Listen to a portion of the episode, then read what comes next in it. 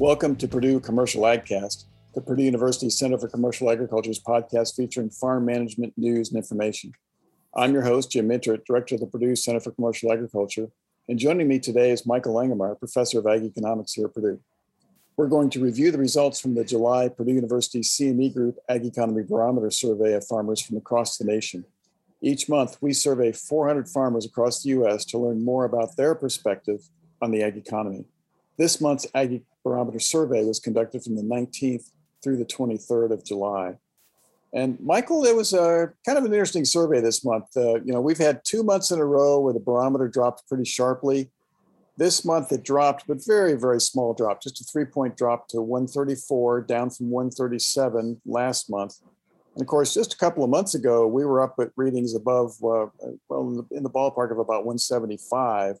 So we're substantially lower than that. But if you compare this month's reading to a year ago, it's still stronger than it was last July. Last July, the reading was just 118. So we're in a better place from a sentiment standpoint than we were 12 months ago, but uh, still not as strong as we were and not as positive as we were back in, uh, for example, April and May.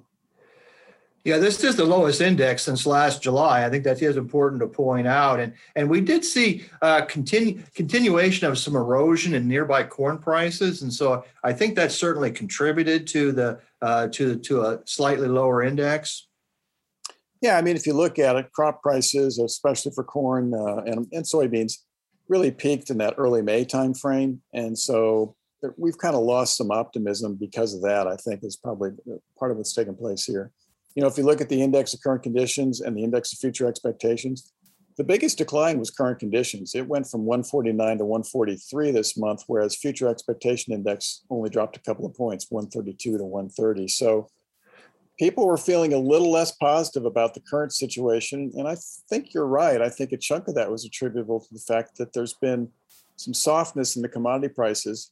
Even though prices are substantially higher than they were this time last year, remember we're talking about sentiment here and so from a sentiment standpoint people don't feel as good about it as they did back in uh, uh, april and may it, one of the things that's interesting about that, Jim, is the index of current conditions is still higher than the uh, index of future expectations, and I think that makes sense. Uh, if you look at if you look at potential profitability uh, this fall, uh, this winter, it, it, still looks pretty good uh, compared to what it might be in 22, 23, and, and, and going forward. And so, uh, and so it makes sense to me that the index of current conditions is still higher, but but as you said, it's dropped quite a bit uh, from what it was in in, uh, in late last year and, and early this year. Yeah, that's a good point, and that's something we don't usually talk too much about. Uh, you know, we had a fairly lengthy period of time when the index of future expectations was higher than the index of current conditions um, the reverse has been true going back to late summer, uh, early last fall, where that index of current conditions has been more positive and more optimistic than the index of future expectations. So there has been that kind of a shift. Uh, it's going to be interesting to see how that plays out here as we as we move into fall. Um, the the positive note this month was, despite that drop in the current condition index, the Farm Financial Performance Index actually rose three points this month. It rose to a reading of 99 versus 96 last month. Now, again, that number is still significantly below where it was in April and May, but uh, I was a little surprised that that index moved up a little bit compared to when, I, particularly when I looked at the, the other results. Michael, what was your take on that one? Yeah, I was a little surprised at that, and I, but it, I do think it's important to point out is it's considerably higher than what it was last July, and so and so we're still running considerably above what we were when when COVID uh, started in April, May, and, and, June of 2020. Yeah, that's a good point, and just for our listeners' uh, perspective, in April that Farm Financial Performance Index, April of 2020 was just 55. So we're up not quite 100% compared to where we were in April of 2020, but I mean, much, much stronger than we were back then. Um, Farm Capital Investment Index did fall, uh, a more modest decline in the index, a little bit like the barometer, the Farm Capital Investment Index, the last couple of months had dropped pretty sharply. This month, it was a four point uh, decline to a reading of 50 uh, compared to 54 last month. However, unlike some of the other things we've talked about, that index is actually below where it was in July of 2020. And I guess if there's a surprise on the capital investment index, that might be it. The fact that it's actually below where it was in, in July of 2020. What's your take on that one, Michael? this index, that index uh, continues to puzzle me. Uh, I, I, still think there's going to be quite a bit of capital investment uh, the rest of this year in response to fairly large, uh, fairly large income, and so it, it's a little puzzling what's going on uh, with that farm capital index from my standpoint. Yeah, uh, I, I agree. Um, when we we've added a couple of follow up questions to maybe learn more about what's driving that. So the follow up questions we've added over time. Uh, one is farm machinery purchase plans in the upcoming year to learn more specifically about farm machinery. And the other one is, is uh, ask people about their plans for constructing uh, new buildings and, and grain bins on their farm. If you look at the responses to those two questions, it does seem like we're picking up more negativity with respect to whether or not now is a good time to put up a new building or a grain bin uh, versus farm machinery. And I think that probably explains a, a, good bit of what's going on in that um, farm capital investment index. Um, for example, percent of producers that said they're going to reduce their construction of uh, new buildings and grain bins rose to 67% this month versus 61% in June. Um, there was a small increase in the percentage of producers that uh, plan to reduce their machinery purchases as well. That rose to 48% from 44. Um, but so we're we're consistently picking up a little more negativity in that buildings and grain bins category with the caveat, and that is we just started asking that question a couple of months ago, so we don't have much history on that one. We have a little more history on the farm machinery purchase uh, uh question. So um, I think we're going to learn more as we collect more data on that one going forward. But um, when you think about buildings and grain bins, there's two issues that come up. One is the tremendous run up in building costs that's taken place over the last uh, 12 months, and especially maybe the last six months or so. Um, and on the grain bin side, there's an availability question. I think uh, if you tried to put up a new grain bin right now, your first challenge would be would be finding inventory that was available. So those two factors are maybe uh, are making people less optimistic about this being a good time, as opposed to saying financially it's a, it's not a good time. Is that is that sort of where you're at? And there is some price inflation going on. I think it's important to point that out. You talked about the construction of buildings and grain bins. It's very obvious uh, there's some fl- inflation there. But I think also with machinery, uh, you know, I haven't I haven't seen so much about new machinery prices. I know they're up, but I haven't seen exactly how much. But but we both know that used machinery prices uh, are up quite a bit. Uh, there's quite a bit of demand for used machinery, and so perhaps the, some of the price increases are scaring some people away uh, from from new construction uh, of buildings, grain bins, and maybe even buying machinery. Well, I, I you just made a, a, comment there that made me uh, think about the fact that we're measuring sentiment here, and we're asking people is now a good time to uh, make a large capital investment. There's probably some people that are thinking, well, this isn't really a great time because the cost is up, but I'm still going to do it right? And I think that's yeah. kind of what you're referring to. I think that's what we're seeing with used uh, machinery. So every every auction report that we get, um, we keep hearing reports of record high prices on machinery that's uh, in some cases several years old, in some cases quite a bit older than that. Uh, demand at the auctions for used machinery continues to be very strong, and I think the same thing is true at the dealerships as well. So um, sometimes we get maybe some contrast between sentiment versus what people are going to do. And I think that's one of our challenges in terms of interpreting the results here a little bit. Well, you mentioned inflation with respect to cost. Uh, we've been asking a question the last couple of months now about people's expectations for what's going to happen to farm input prices. And two months in a row, people have been telling us they expect to see some pretty large increases in input prices for uh, for farm inputs. I think what 32 months in a row 30% of the respondents said they think farm input prices are going to go up 8% or more. And that's about four times maybe a little more than four times the average rate of increase over the last decade. What do you what do you make of that?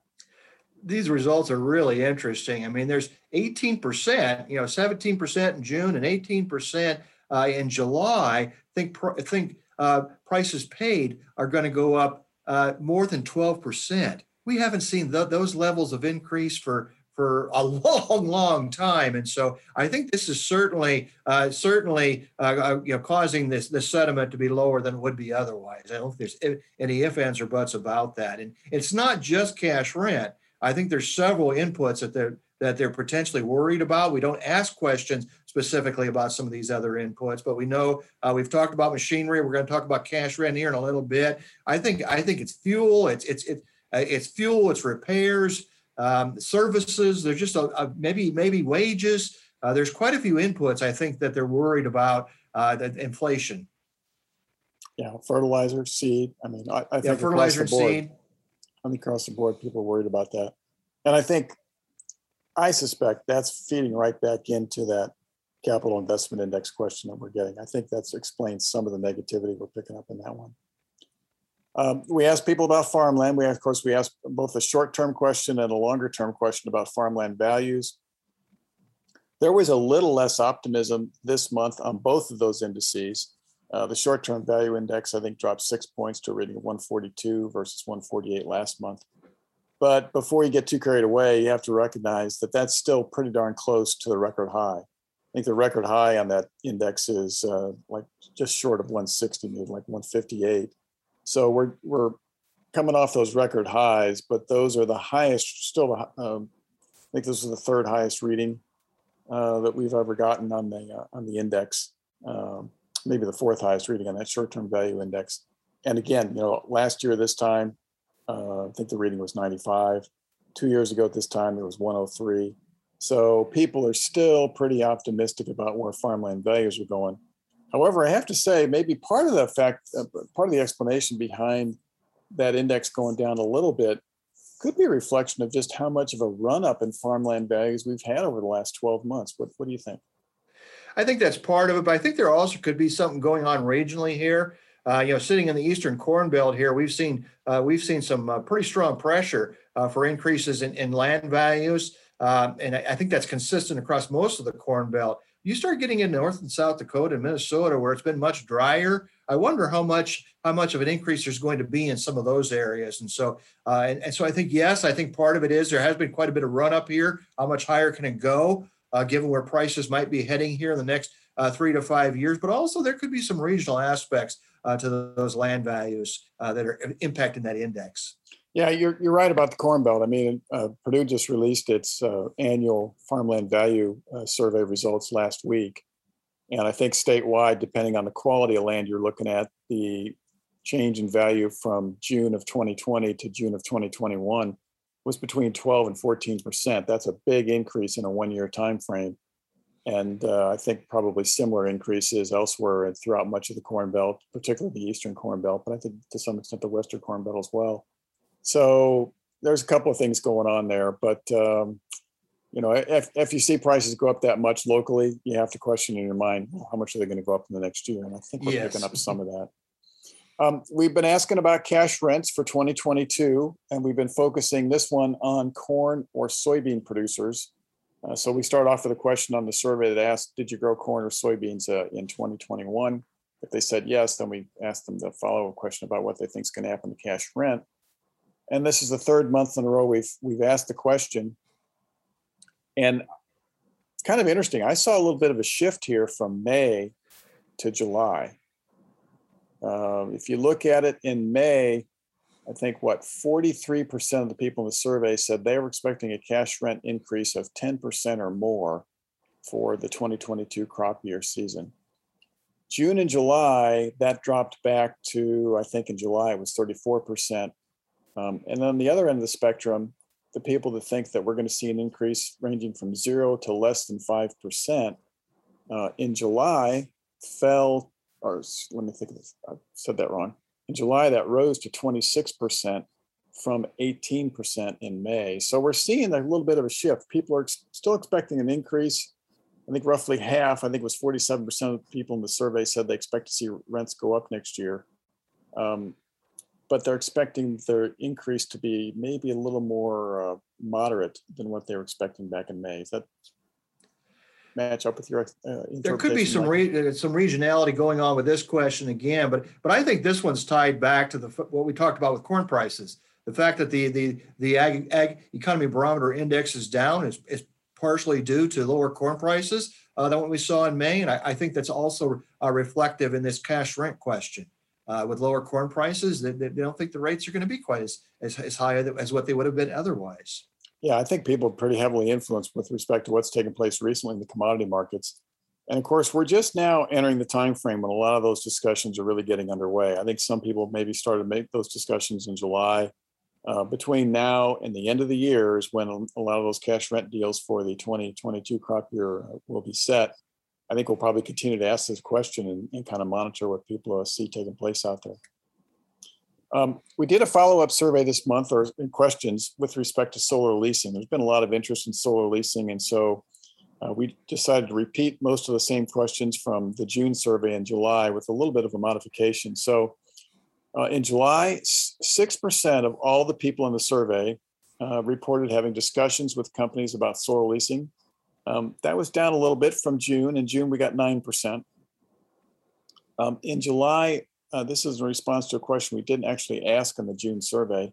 Uh, six percent of all respondents reported that one or more of their landlords were engaged in solar lease discussions with companies. So that's the first issue. First time we asked about landlords specifically. Um, kind of matches up. So it, it kind of sounds like if if a farmer is talking to a solar leasing company, there's a good chance at least one of their landlords is as well. Um, Four percent of all the respondents reported that either they or a landlord have signed a solar leasing agreement. Um, on the June survey, 2.7% of the respondents reported having signed a solar leasing agreement, but that was only people reporting on signing an agreement on their own farmland. So the question was a little broader on the July survey, and that might explain the difference between what we picked up in June versus that 4%. But um, I'm going to stop right there. What, what's your take on that? Is that a lot or a little? The 4% seems to be pretty high to me. I know there's a lot of interest in Indiana in particular. I mean, that's what we're more more familiar with is the interest in Indiana. Uh, but you know, you think four percent of our, our total survey, uh, which is representative of of major regions in the U.S., that's a pretty high percent if you stop to think about it. Yeah, and I want to caution people listening that doesn't mean four percent of farmland. Uh, so, for example, we haven't asked anything about acreage. So, um, and it, on this phone survey, it's kind of hard to, to, dig into that level of detail. But so somebody might farm, for example, a couple thousand acres, maybe they're only signed up 100 acres or a couple hundred acres. So you can't take that 4% and translate that into acreage, but still, it, it suggests there's a lot of talk out there. Um, and yeah, strikes me as early days uh, in the solar leasing uh, arena. And I, I didn't have a strong before we started asking this question in, in June, I didn't have a strong expectation as to what we would see, but that 4% strikes me as being a little higher than I would have guessed, I think. Um, we, for the second month in a row, we asked people about the rates being offered, and uh, that continues to be all over the map. So we've got some people telling us that they were offered less than $500 an acre. We've got some people telling us they were offered more than $1,000 an acre. And I don't want to stress this too much, but at least on the two month survey, June and July, it looks like there might be a little bit of a trend towards those rates rising. On this, on this July survey, we got a higher percentage of people reporting that they were offered more than $1,000 an acre, and fewer people said they were offered less than $500 an acre. Now, given the number of people responding, it's a pretty small number, so I don't want to hang my hat too heavily on that. But that's uh, something we're going to monitor over time and see if, in fact, that's the case. Because I think last month, Michael, we talked about the fact that this is really early days. This is a market that's probably still trying to figure out where the equilibrium rental rate is, right? Yeah, the fact that the prices are all over the map uh, suggests that this early days, and we really haven't come up with the price yet yeah, I think it's going to be interesting to see this uh, uh, unfold over time. Uh, and, and, you indicated uh, earlier that Indiana seems like it's kind of a hotbed for this activity. That that certainly seems to be the case. I've had a chance now to, to attend some some in-person meetings uh, here the last month or so, and we've had some chances really just to visit with people informally. There are a lot of discussions going on out there, and we've talked to some people that have actually signed up. Um, we've talked to some people that are, are very close to signing. So it's really interesting to see how this is moving forward. And uh, I guess the other thing that's going to be interesting to see is how this plays out, uh, not only in Indiana, but across the, the country with respect to zoning. Um, some of these projects are pretty large. And um, I suspect we're going to see some evolution with respect to the permits and the requirements that people have to meet to get approval for one of these projects, but we'll see how that plays out as well.